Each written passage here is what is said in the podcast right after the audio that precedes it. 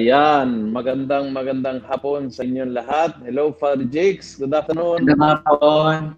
Father Luciano. Kamusta? Yes, welcome back sa ating Thank episode. You. Kamusta ang ngipin mo? Kaya naman. Ito, medyo mahirap pagsalita pa din, pero okay naman. Okay lang. Mahirap. mahirap makasagit sa ngipin ngayong panahon ng COVID, ano? Mahirap, mahirap. Pati mag, ano, mahirap eh. Oo nga, oo nga. Hmm. Yan. So, uh, welcome po sa inyong lahat. And uh, of course, let us know where you are located now, what city of the Philippines or what country if you are abroad. And uh, wag na huwag makalimutan, do not forget to share this post. Ako din gagawin ko yan ngayon mismo.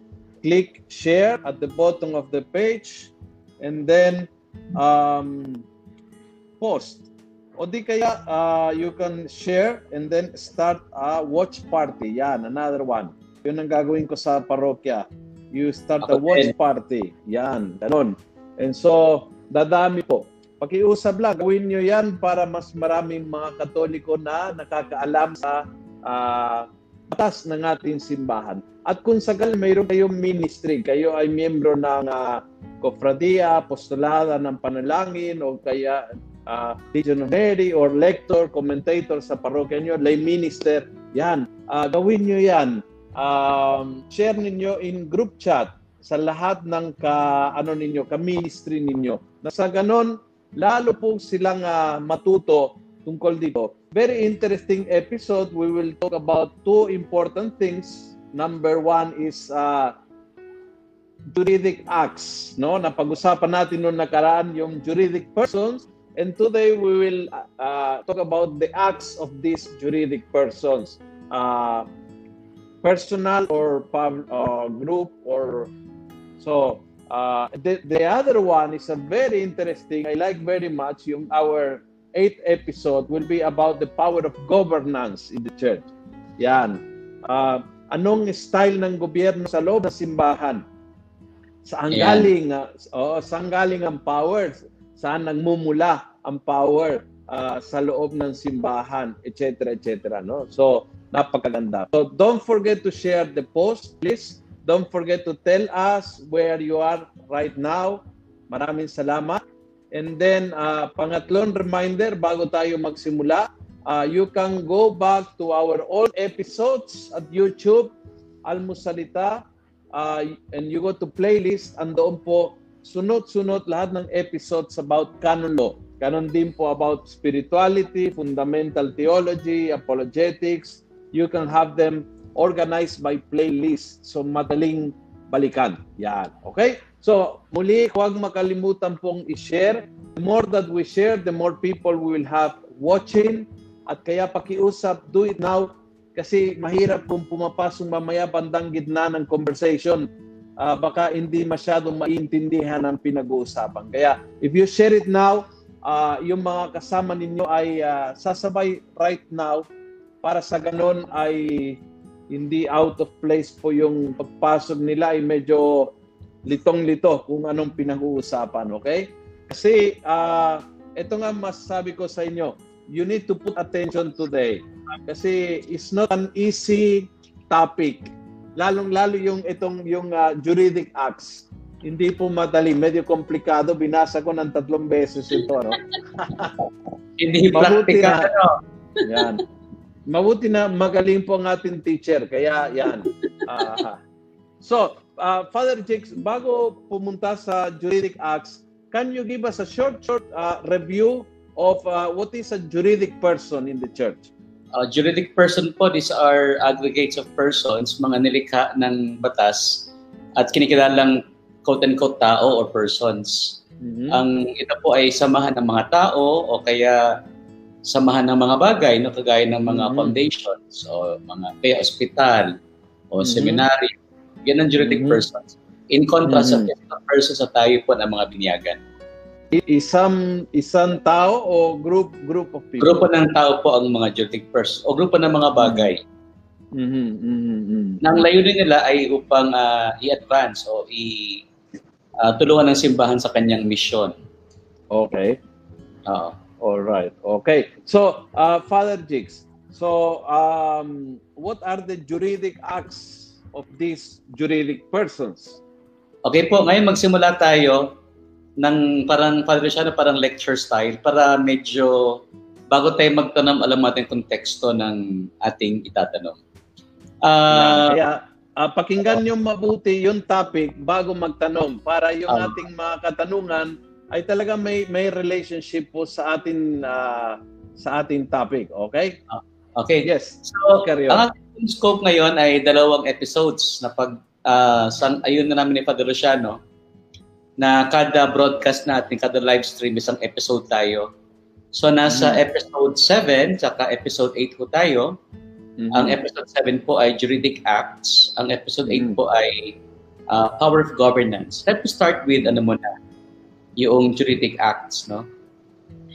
Uh, kapag sinabi pong juridic acts, ito po yung mga mga kilos o mga actions na nagpapahayag ng layunin mm-hmm. ng ng ng, uh, ng isang tao. Kapag sinabi pong layunin, yung will, ito po ay uh, nangangahulugan na po na yung kanyang gusto na iparating. Ngayon po, certain acts of people, of persons ay meron pong legal implications or consequences ang tawag po diyan ay juridic actions. No?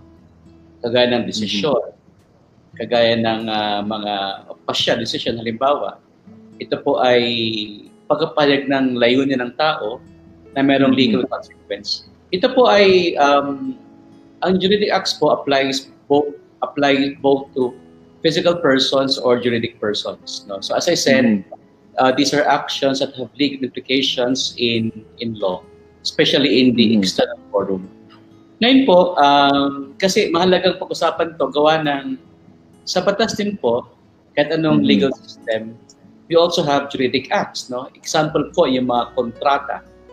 Yung pagkirma mm-hmm. Kontrata, it's a juridic act. Yung pagbibenta mm-hmm. ng isang bagay, mm-hmm. these those are all juridic actions, etc. etc. Now, sa simbahan po, ano ba yung requirement para yung isang juridic act ay valid sa mata ng batas, no?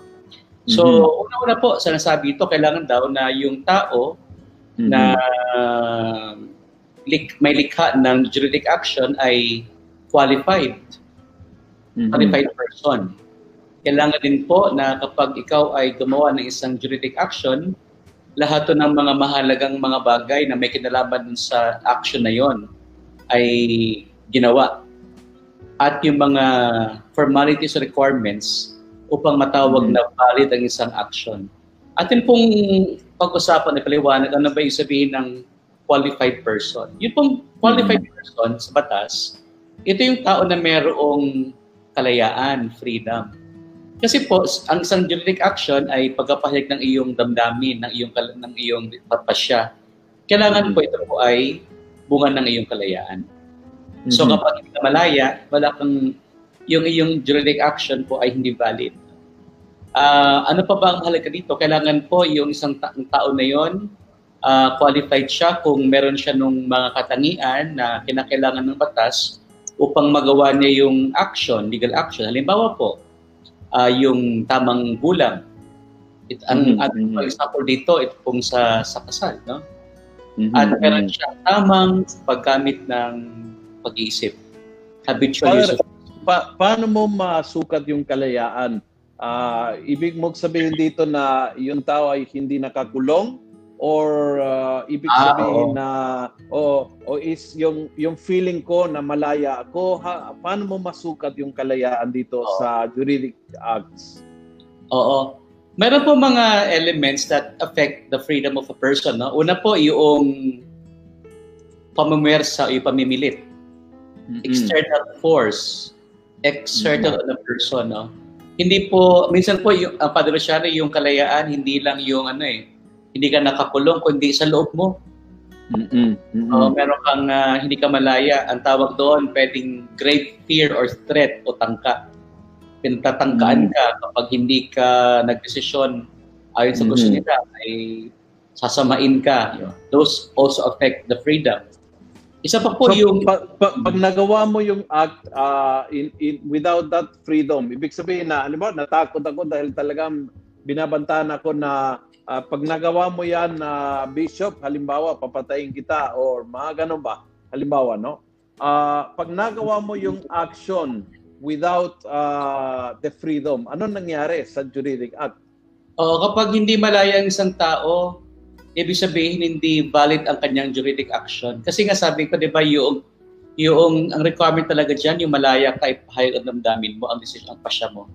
So, pwede siyang inisin ng batas o ng korte uh, mm-hmm. yung action mo. Ito yung nangyayari sa kasal halimbawa pa Luciano, mm-hmm. na maraming, uh, kasi nga ang kasal po is a juridic action na yung, pasya.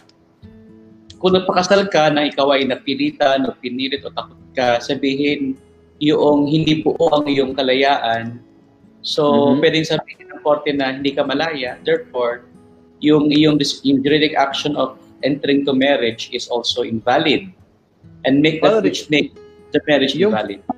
Yung freedom is a grave threat or yung simpleng pressure? Kasi halimbawa, let's say, uh, nagpare ako dahil uh, gusto ng nanay ko. Mga ganong bagay. It, Is that that that kind of psychological pressure um it is it consider uh, a lack of freedom or, or or it has to be something uh, na talagang tinutukan ako ng baril na pagkasalan mo itong anak ko o papatayin kita or kung hindi mo pinakasalang yung anak ko ay patayin ko yung magulang mo, mga ganon. It does it have to be a great, great threat or just psychological pressure? Oo. Iba-iba ang ano no. Uh, of course, if it's a grave threat na talagang maliwanag na sabi nga nila shotgun marriage for instance. Yan maliwanag na hindi ka malaya. Pero meron din mga instances na yung threat is perceived by the person. Mm-hmm. And that threat is something which the person could not overcome. Hindi niya kayang paglabanan. Sobrang pressure. Kagaya, halimbawa pa siya noong sa, sa kasal, yung reverential fear, yung takot sa magulang. Okay. Yun din yung sa, of course, no, may sa, halimbawa, yung, yung example mo sa nagpapari, no? Sa ordination, oo. Oo, may mga, halimbawa, isang nagpari, sapagkat ang magulang niya nag-exert ng sobrang expectation sa kanya na at dahil doon uh, nagpari siya pero sa loob niya siya ay hindi malaya no? Okay. Actually oo because of the lack of freedom masabi natin na yung kanyang decision or kanyang juridic action was was invalid. Kasi what, whatever curtails the freedom of mm-hmm. the person at yung bagay na yun ay kumbaga disabled yung kanyang capacity to be free, ito po ay uh, invalidating sa juridic action. Mm, I see. Uh, Father, just for clarification, for example, na, we are talking about uh, kasaling ordination particularly. What will be the juridic act in that particular? Would be um, uh, the, the ceremony, yung ceremonias mismo ng ordination or ng wedding? Or mm. it would be like uh, the uh, demissory letters uh, for the ordained uh, minister, or it would be uh, the canonical interview. What will be the juridic act in the process of a wedding and uh, ordination? Uh, very ano yan, very complicated, no? So, it, pwedeng lahat yon. Una kasi, let, let's take for instance yung sa kasal, no? Yung juridic act doon, yung constitutive element ng juridic action doon, yung pinakamahalaga, mm-hmm. ay yung yung uh, yung kaniyang pagsang-ayon, yung consent. Mm-hmm. Uh, Oo. Consent. Okay. Now, during the ceremony. Yes, yung tinatakbo pa si ano bilang yung asawa. Doon mahalaga uh, 'yon. Kaya dapat hindi okay. 'yon iniumit. Sa mga okay. kahit na sa Padrosyano, kahit sa mga kasalang bayan, dapat uh. isa isang tatanungin ng pare ang bawat couples. Hindi pwedeng kumbaga concerted question at concerted answer kasi yun ang constitutive element ng juridic action ng kasal. Ayun. Mali, alam alam mo ma- maraming kasalang bayan mali ah. Mali, oo. Ngayon na sinasabi mo, maraming maraming kasalang bayan na mali. Actually, Correct. Ngayon na sinasabi mo, marami na na-celebrate ko na mali. So ano 'yon? Ano 'yon? Ano nangyari? Uh, mamaya pa ating pag-uusapan yung natawag nating ano, Ecclesia Supplet sa huling part ng uh, Power of Governance. The Church supplies the necessary power. My yeah. favorite canon. ah, sige, uh, maliban okay, very, very interesting ito sinasabi mo ha. So, kailangan oh. talagang personal. So, halimbawa, kahit yung oordinan mo ay dalawampung limang pare, isa-isahin mo. Yes. Kung hindi mo kaya, kaya kumuha ka ng ano, kumuha ka ng uh, ng isa pang assistant. Oh, ngayon, maliban pa doon pa Luciano, ang juridic action doon, uh, element ng juridic action doon, uh, yung requirement, for instance, ikaw na magkakasal, meron kang uh, uh, faculty, okay? At meron kang license to solemnize marriages. Those are part of it, no? Yun naman mga formalities, no? Uh, yes. When we say formalities, uh, it has to be in accordance with uh, the, the ritual. Yung pagkatanong, hindi pa pwedeng, uh, mm. o sige, kahit dalawa, i-express your, your love for each other at yun, yun na yung consent ninyo. Hindi, no? Kailangan yung tanong doon sa ritual, kailangan yun ang ating susundin. That's a formality that is required in the juridic mm. action. Sa ano naman, sa ordination mm. naman, yung kalayaan yan, no? Ngayon, yung kalayaan ng tao, mm. yung tapos ang ang ang action doon uh, wala naman kasi ano, no, wala naman kasi yes I do, yes I do. Ang ang mahalaga doon na formality actually is in the rite of ordination. Yung prayer mm-hmm. and the laying of hands. Mm-hmm. Yun ang ano, yun ang that makes that ordination juridically valid kapag mm-hmm. yung prayer tama at yung laying of hands. Pag wala yun, it mm-hmm. is invalid. So marami pang iba no ang mga But na, now, now that you say this, uh, both in the wedding and in the ordination, tinatanong kung malaya, no? Mm-hmm. Are you are uh, are you free to enter into this? Yes, so uh, parehas sa wedding at saka sa sa ordination, parehas yes. tinatanong 'yon, no? Bago oh, yeah. mapunta sa pinaka uh, pinaka puso, pinaka sabihin natin pinaka essence of the sacrament. Uh-oh. Tinatanong muna kung malaya, no? Oo. Marami maraming ano, maraming formalities sa sa wedding at sa ordination. Let us say for instance, no? Sa sa marriage, yung marriage bands, those are requirements by by law. Yung proper yung mm. dispensations for those who have impediments or those who need to be dispensed, etc., etc. Doon naman mm-hmm. sa sa ano sa ordination, yung sabi mo nga, demissorial letters, kung mag-ordain hindi yung obispo nung yung, yung candidate, mm-hmm. yung proper investigation, dapat bumalik yung, kasi may bonds din sa ordination eh. Tapos correct, yung requirement, bago mo, madami, daming, maraming, yung konsepto ng juridic act sa ordination sa kasakasal, medyo, medyo malawak, marami. So all of these things must be must be complied. Pero of course, mm-hmm. iba-iba yung levels nila, no? Kasi meron dong iba na essence ng juridic action, yun bang iba part na ng formalities that can be dispensed. But all the same, what we're saying is, medyo malawak talaga itong juridic action na ito. Para um, dapat ang mga elementong ito ay present doon sa act ng tao. So okay. yun. Oo. So, so that qual- qual- qual- qualify or disqualify a person for a juridic act? Yes, uh, qualified siya pag may freedom siya. Saka okay. meron siya ng qualities that the law establishes. No? For instance nga, yung age. Kasi may mm-hmm. certain age, for instance, ng ordination. Di ba? Of course, it can be dispensed. May age din sa, kas- sa kasal. Of course, okay. it can be dispensed. Mm-hmm. The use of habitual use of reason, it's, it's a requirement, etc. Mm-hmm. So, marami pa. Why is it needed? Kasi po, one of the other factors that uh, affect yung juridic actions ay so, yung ano yung ignorance at mm-hmm. error. Yung mm-hmm. hindi mo maintindihan kung ano yung pinapasok mo. Alam mo, ikaw pa may mas pa kontrata. Hindi mo na pala kontrata na ibenta mo yung bahay mo. Mm-hmm. O kaya ikaw ay, another is deceit, niloko ka, mm-hmm. uh, your action can be rescinded by law. So, mm-hmm. pwede siyang i-declare invalid kasi hindi ka talaga malaya o ignorant ka mm-hmm. uh, dun sa action na ginawa mo. So, mm-hmm. those are just some of the elements in the juridic action. Mahalaga to kasi nga, lahat ng ating ginagawa sa simbahan, kailangan natin malaman yung, yung kung ito ba ay mabisa o hindi. Mm-hmm. Uh, uh, but uh, lahat ba ng ginagawa sa simbahan are juridical act? o may mga certain things na are juridical act at may other things na are uh, are not uh, pastoral acts or liturgical actions. Marami tayong juridical act. And of course not everything, no? Not everything. Mm-hmm. Mm-hmm. Pero ang dami na ang dami ang dami mga juridical, juridical acts na hindi alam ng, ng mga tao na yung pala juridical act.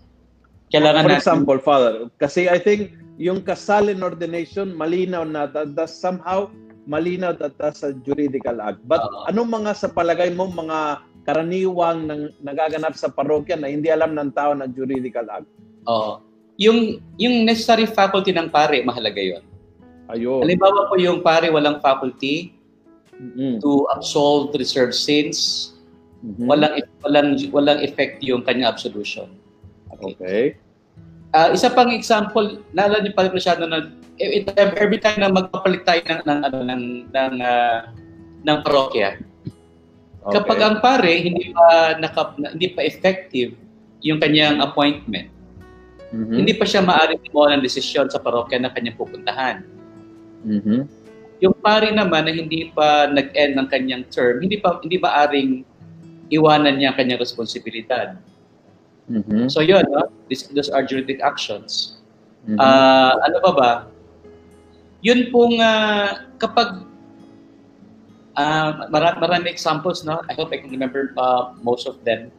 Even yung, yung, ano, yung, yung kasal, for example, hindi ako pwede, uh, may kasal ako at hindi ako pwede, uh, may, may obligasyon ako. Kaya kumuha ko ng ibang pare, kumumbita ako ng ibang pare uh, k- kailangan kong i-delegate ito, no? Yes, oo. For the for the act to be valid yung delegation, kailangan ng uh, kailangan i-delegate siya, kailangan may written delegation or kaya uh, verbal delegation, pero kailangan maliwanag na properly delegated. Kasi mm-hmm. marami mga ano, oh. um, ano pa ba mga example niyan? Uh, let's say, marami sa decision ng mga pare, uh, juridical actions eh. Mm-hmm hindi lang na mga pare masyadong uh, na napapansin na yun pala ay may implication sa sa law, no? So yung mga pagpirma-pirma mm-hmm. ng mga ng mga dokumento. Mm-hmm. Pag yung pagpirma, dapat nga ang mga pare pinipirma halimbawa lahat ng dokumento mm-hmm. during that during his time, his term. Mm-hmm After that, hindi na siya pwedeng pumirma kasi wala nang visa yung kanyang pirma. Kasi wala na siyang ano. Uh, so, chat, marami, marami, marami yan. So, I hope you can, you can uh, discover it. Jigs, yung, uh, yung appointment ng uh, Pastoral Council, Finance Council, does it require a juridic act uh, in written from the parish priest? Yes, that isn't, uh, the appointment itself is a juridic, juridic action, no? Okay. Um, and I think uh, the person must be must be given a an appointment letter. Of course, pwede namang verbal as as in the case.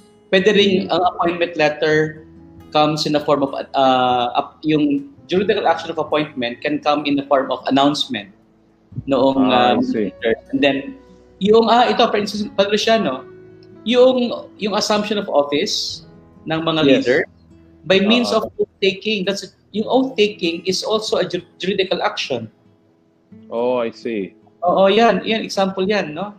Yung uh, di ba, nagbotohan ng ano, nagbotohan ng ang curia, ang presbyteral council, it's a, it is a juridical action.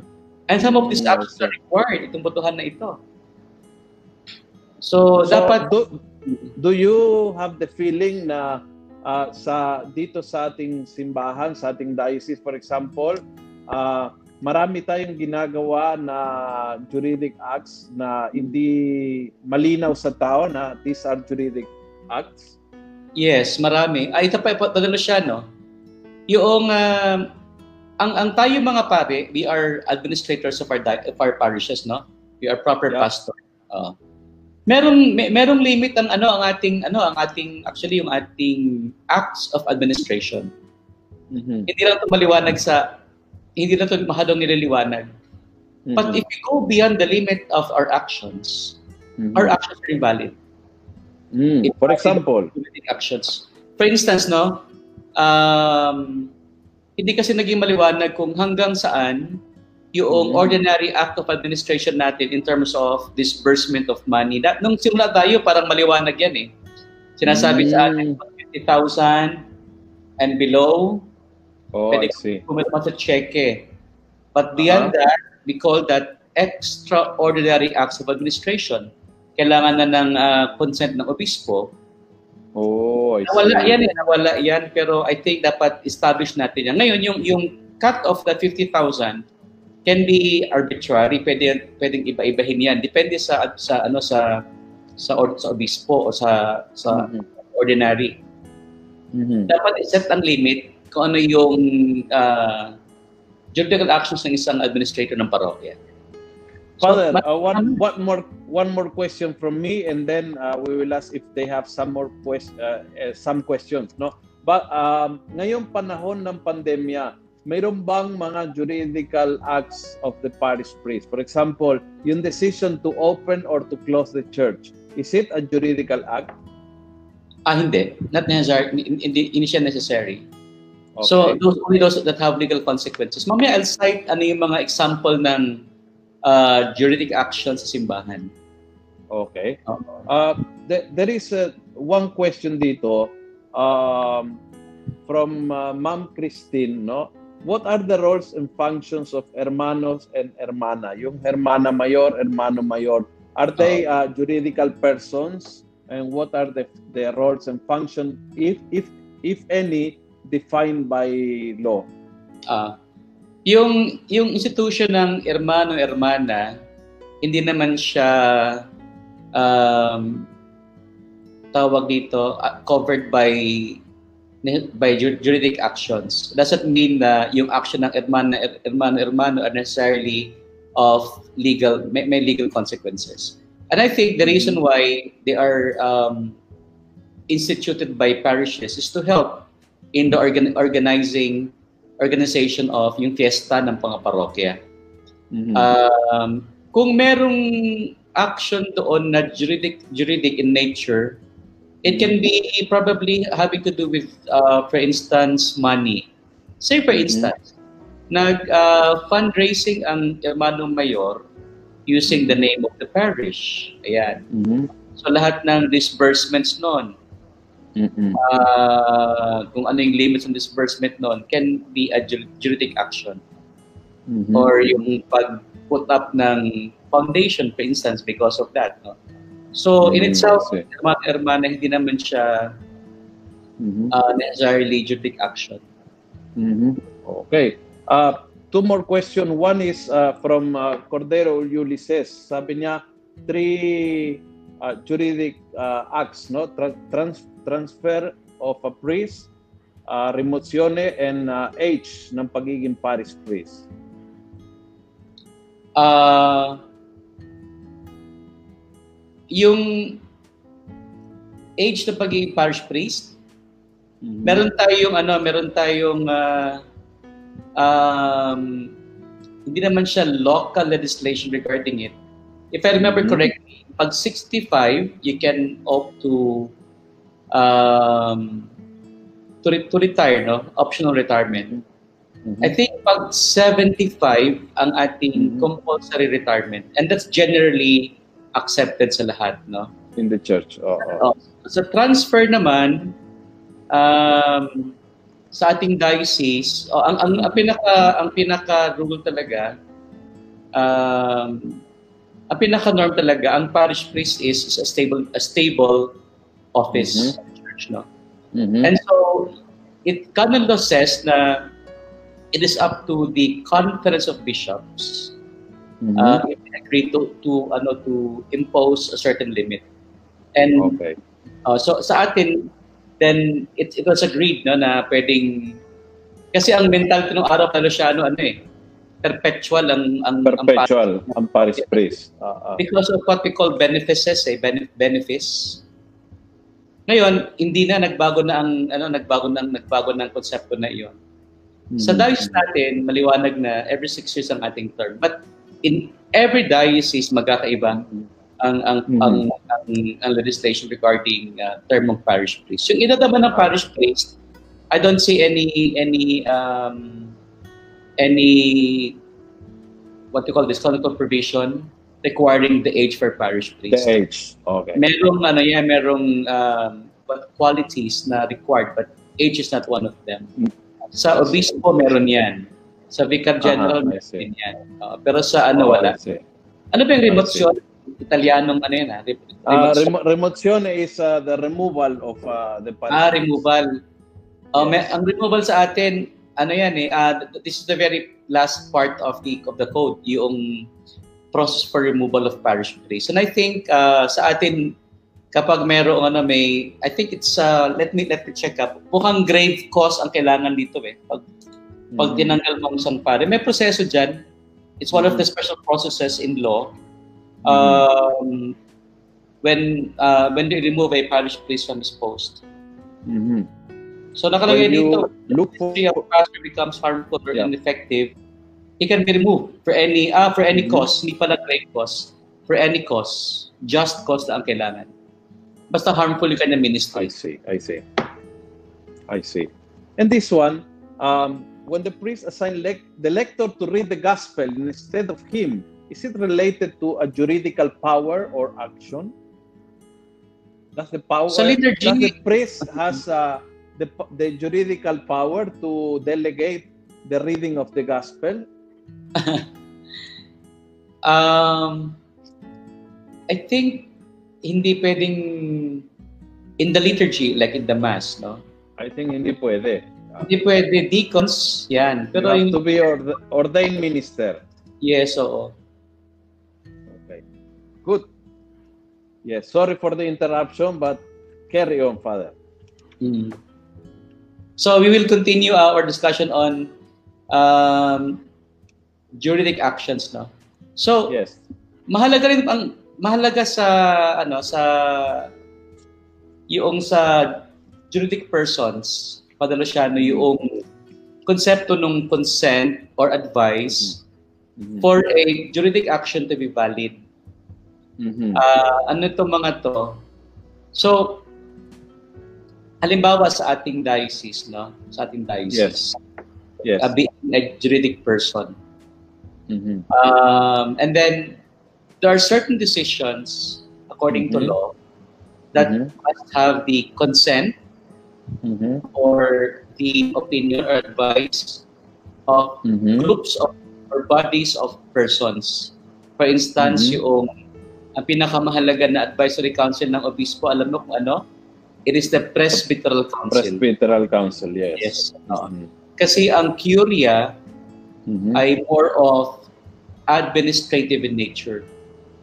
So, Mhm. yung pagkapatakbo ng curia, ng, ng organs ng diocese, of month of administration, daily, day-to-day basis, yan ang trabaho ng curia. Mhm. But decisions sa diocese, uh, kailangan ng sometimes consent or advice ng uh, ng presbyteral council or senate of priests. Yung namang Ah, consultors, ito yung the bishop uh, does the bishop need consent in any action or only advice? um sa, sa bishop wala wala. Only Pero- advice. Yes, but yung requirement for consultation to get the advice of the Council of Priests, yung Ah. Senate, yung, yung Presbyteral Council, o kaya yung kanyang, yung kanyang consultors, uh, are required in certain actions for the act for the act to be juridically valid. I see. Uh, for instance, ito yung ano, ito yung mga cases ng acquisition of goods, um, alienation of goods. Uh, meron ding mga Incardination of a extraordinary cleric. act of administration ng obispo na uh, kailangan niya ng consult ng ano, Mm, I see. Oo. Mm. So, ang ano naman, ito namang consent, kailangan to sa mga juridic institutions, for instance, uh, yung mga congregation na merong Yes. mga may council na mahalaga. So Yes. ang, ang ang ang superior whether major superior or a lower superior uh, need the consent uh, of their the uh, the the, the, the uh, what do you call this the members of the council, especially uh, if, this is uh, if this is also required by their proper laws.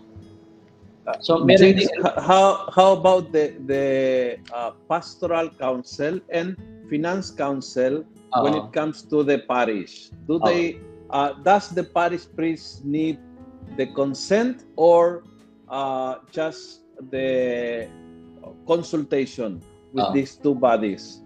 No, clearly sa sa canon law, ang purpose ng council ang, ang pastoral council at finance council is advisory.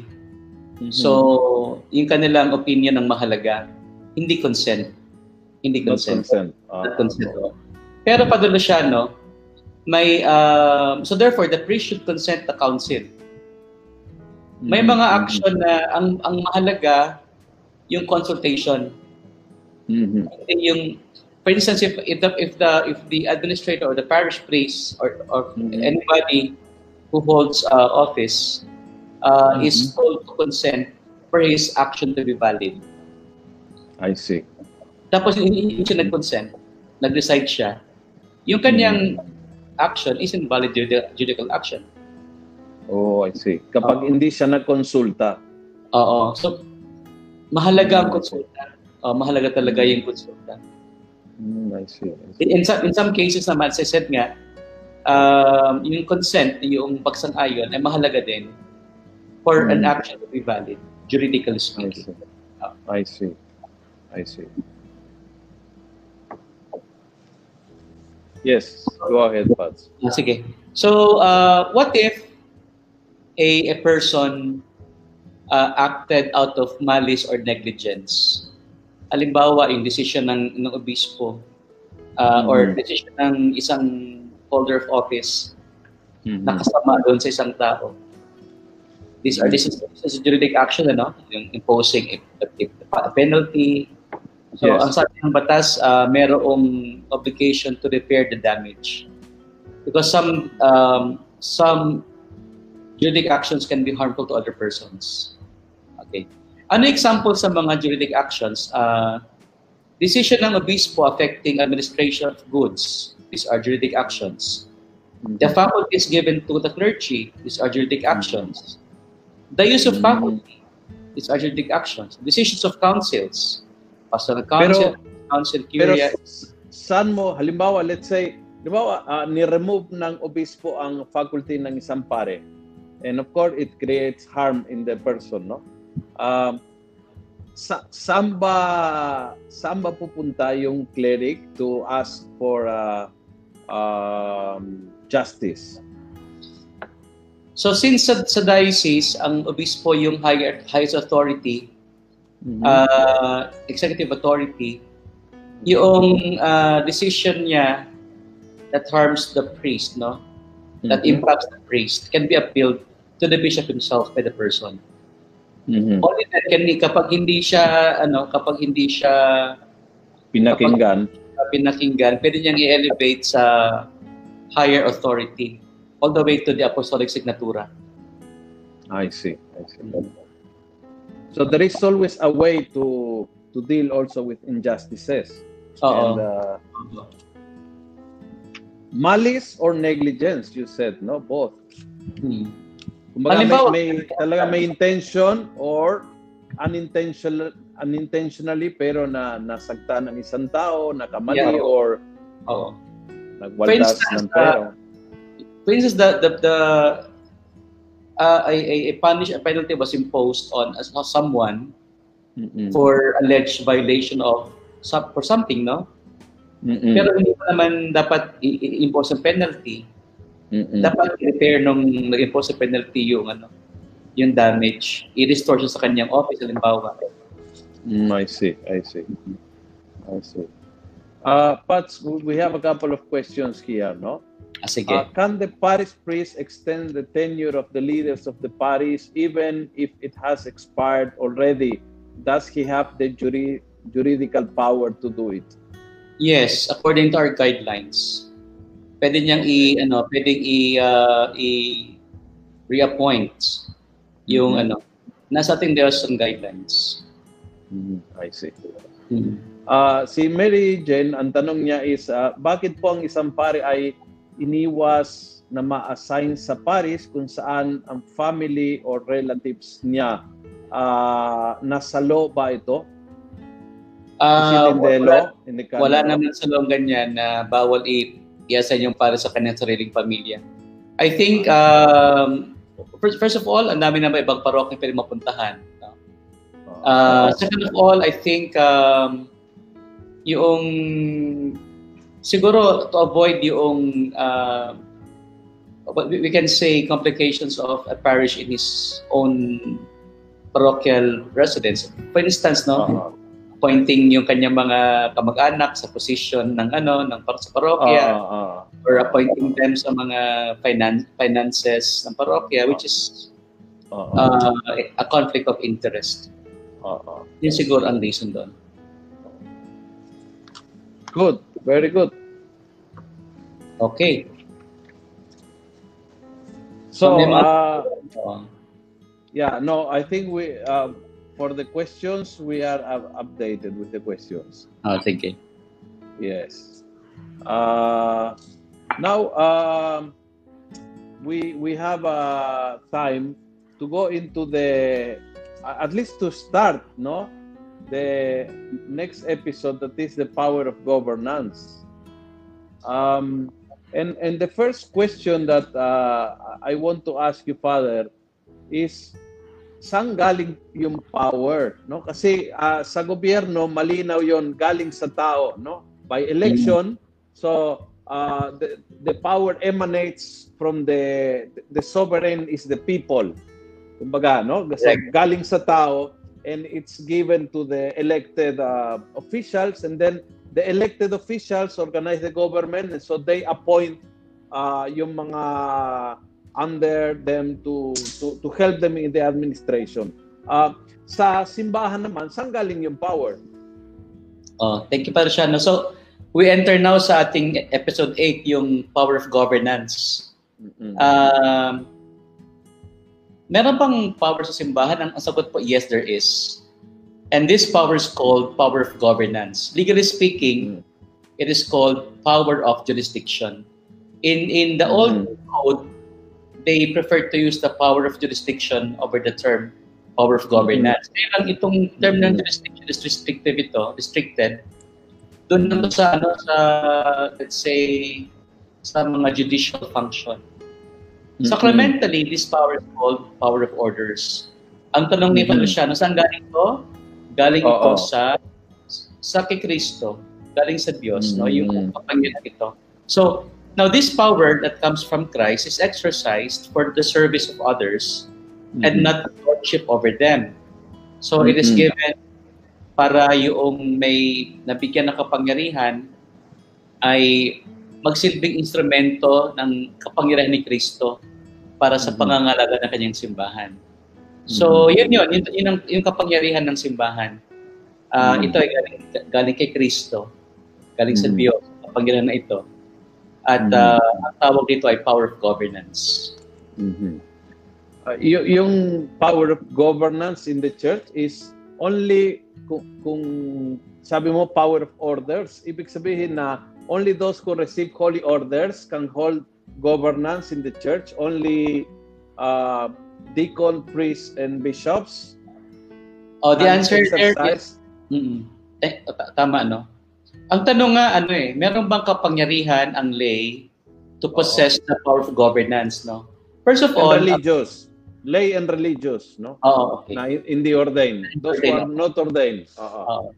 First of all, di ba sabi natin yung power of governance comes from Christ for Uh-oh. the service of the flock, ano? Uh-oh. And uh, this power is transmitted Uh-oh. through sacred ordination or orders. Okay. Kaya yung mga naordinahan, ang sabi ng canon law, sila yung ano, yung uh, gumagamit o may kakayahang gumamit ng kapangyarihan na ito. And this is by mm-hmm. by the way by divine institution. Hindi ito decision made by by the church only but mm-hmm. by divine institution which means to say by the action of Christ in choosing mm-hmm. apostles and investing them with power. Ang lay, ang, ang lay naman, kasi sabi natin, no, it is transmitted, the part is transmitted through ordination. So ang lay yes. ba wala pang pangyarihan? Ang sabi mm-hmm. ng, ng canon law, the lay can cooperate. Ang word okay. ay cooperate in the exercise of power of governance in accordance with the, the norm of law. So mahalaga mm-hmm. yung word na cooperation. Ibig sabihin, in their own way, as the law allows it, pwede silang mag, ano, yung, meron silang share. They can cooperate mm-hmm in the power of governance. Let's cite mm-hmm. examples, Father Luciano. So in fact, makikita sa simbahan, itong kapangyarihan ng lay na ito, na to mm-hmm. cooperate in the power of governance. Kasi alam alam alam niyo ba na pwedeng i-appoint ang lay bilang uh, members ng finance council bilang econom or chancellor ng diocese ah, hindi talaga. na dito sa sa Philippines hindi masyado, no? Hindi ito sa ibang bansa. Sa US pero, ano? Pero pero dito sa Pilipinas may may mga sisters na chancellor, right? Meron. Oo. Uh, That na, is an expression. Hindi sila ordained. Hindi sila yes. ordained. Ito yung cooperation. Ah, uh, in the power of governance that the law allows. Because the law okay. does not require these offices to be held by uh, those ordained ministers. An ordained minister. Ah. Okay. Sa tribunal, for instance, sa, sa ano naman, sa judicial system ng simbahan, yes. ang lay din pwede maging judge sa mm. collegiate tribunals. Pwede sila maging advocates or notaries. Mm, I sa, see. Ano, sa worship naman, we can see no, yung mga lay.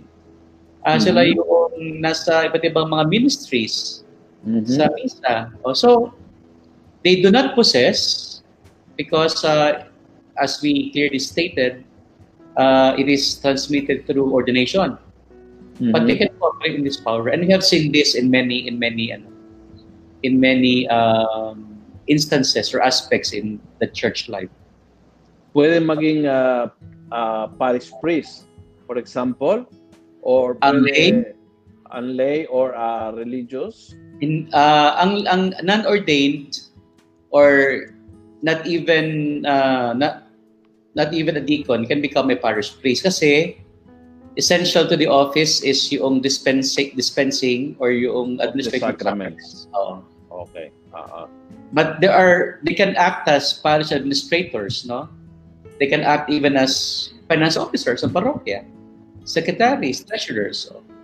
Mm-hmm. Pwede silang maging consignatories ng mm-hmm. ating mga essential documents like bank, etc. Mm, I see. Mm-hmm. Okay. Good. So, so the, the lay and the religious they can cooperate, but they cannot hold yes. the uh, the the position of governance. Yes. So if the law allows, uh, mm-hmm. in accordance with the norm of law. Okay. okay. So paliwanag ko lang ba siya no na uh, this power is transmitted by means of ordination. So it is the only way by which this power is transmitted to the person. Kaya mahalaga itong mahalaga talagang ordination eh. Now, um, pero yung exercise ng power of governance is in accordance with rank or order. That is, okay. uh, may deacons, priests, yes. bishops. No? Sinasabi mm-hmm. natin na yung bishop has the fullness of the priesthood and mm. therefore the fullness of power of governance. That is why mm. we can see na there are certain um, actions that belong just to the bishop and not to the priest mm. or not to the deacon. Mm-hmm. Kasi iba't iba yung level noong uh, exercise noong power of governance even among mm-hmm. those who receive second order. Mm-hmm. So sabi natin, uh, priests are collaborators of the bishops in the exercise of the power and deacons are instituted for the ministry of the word and service. So wala pong ibang way ha para ito ay ma-convey ma- ma- o ma-transmit ha. Hindi pwedeng ordination. Magbotohan tayo tapos oh, ikaw obispo. Okay, uh, hindi, hindi pwede yun. Hindi pwedeng ganun. No? Kasi this is by divine institution. And, and, and that is in the Catholic Church, right? Yes. In the, Ro- in the Roman Catholic Church. Oh, uh, pero of course, sa iba naman, sa, like you have cited, no, sa, sa society, the sovereign really are the people. In fact, yung power ng, ng nasa office na yan, galing sa tao yan eh. Kasi kung wala naman tayo, if you did vote for them, they won't be exercising the office. Mhm. Kaya nga, y- kaya nga yung, uh, for instance, yung, yung power na is limited by the will of the people. Correct. And should be Correct. exercised in accordance with Constitution. Kasi Mhm. doon makita yung tao eh, sa Mhm. Constitution. no? Mhm. Sa atin naman, So, divine institution. Mhm. And, and you said the, the the the full authority or or the highest form of the priesthood that is the bishop. Yes. uh, Okay, so the, bishop and the priest and the deacon. How about Ah. the pope? That that is not a different order, but uh, how when when it comes to governance. oh, yan. In terms of, um, the Pope, by the way, is the Bishop of Rome. Mhm. And para malaban natin po, um, we have to understand yung um, divine institution noong Mhm. Apostolic College. Mhm. So, si Kristo, pumili na labing dalawa mga apostol, parang, at sa kanila pinakatiwala yung simbahan. Ito yung foundation ng New Jerusalem, ng church, Mhm. yung mga apostles. The successor of the apostles are the bishops. Mhm. So, tagapagmana ng apostol ay mga obispo. Ngayon po, Mhm. ang successor ni Peter ay ang Santo Papa, yung bishop Mhm. ng Diocese of Rome. He has Mhm. primacy over the college. They're Mhm. equal, but he has primacy. Yung primus inter pares. He is the Mhm. first among among uh, the equals. Kasi nga, Yes. yun, ang- yun, ang ano, ni- yun ang ano ni, ni Pedro, ni Peter. Yun ang kanyang, Mhm. and yung kanyang designation by the Lord. Mhm. So, in that way, the Pope is really a bishop. Pero in terms Mhm. of uh, jurisdiction, Mhm. ang Pope has jurisdiction over the entire Catholic world. Ah, I po. see. Pero of course, may autonomy ang kanya-kanyang dioceses. But Mhm. he, Mhm. but he is the one, that's why he's called the Supreme Pontiff. Aha, aha, I see. Okay. Well, Father, it's already uh, 10 to 6, and uh, we, we will not be able to finish episode 8, but definitely tutuloy natin next week. We have Yes. interesting uh, uh, topics, especially how it is uh, it is um, uh, exercise in the in the internal and external forum. Pag-uusapan natin next week. And then uh, uh, the ordinary and delegated forms of exercise of authority in the church. Yes. So very interesting na nag-aral ako ha. episode 8. Nag-aral ako. Oo. Nag-aral din ako. Very good. And so Father, uh, we give thanks to the people that have been watching. We have people from the US, United Kingdom, Hong Kong, Japan, Canada, and Belgium. And from the Philippines, from Bulacan, Pampanga, Pateros, Quezon City, Caloocan, Tarlac, Cavite, Pasig, Antique, Davao, Batangas, Sorsogon, Naga, Misamis Oriental, Nueva Vizcaya, and Baguio City. Maraming salamat po Salamat. um, Nanood. sa pagsubaybay no sa inyo and uh, as we said kanina nung nagsimula you can go back to the old episode at YouTube you go to the YouTube Almusalita uh, playlist on canon law and you will have like uh, seven eight episodes I don't know how many episodes already we have father um, and Eight na maganda na no? oo mga eight yata oo Eight na. oh. oo So next week is maganda na episode nine. puntahan para para balikan ninyo kasi uh, some things uh, hin- hindi pwedeng isagot sa isang ano lang may may mga questions na hindi mo pwedeng isagot in uh, in two minutes no? Kailangan Correct. talaga oo, kailangan talaga ng time. And so one of the beautiful things of of this is um, you have the playlist you can go to the playlist you go to canon law. Yeah we have already seven episodes. This is the eighth episode. And so thank you so much Father Jigs Thank you, Hope Father to see you next week. And uh, thank you for all the learnings. Very interesting maraming natutunan. All right. Thank you so Thank you. much.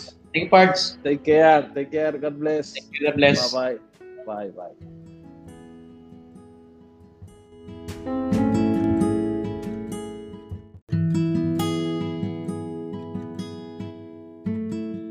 salamat po sa pakikinig. Huwag niyo pong kalimutang i-click ang follow button sa podcast channel na ito upang matunghayan pa ang iba't ibang episode ng Almo Collabs. Maaari niyo rin pong i-like ang Facebook page ng Almosalita para makita pa ang ibang mga content katulad nito.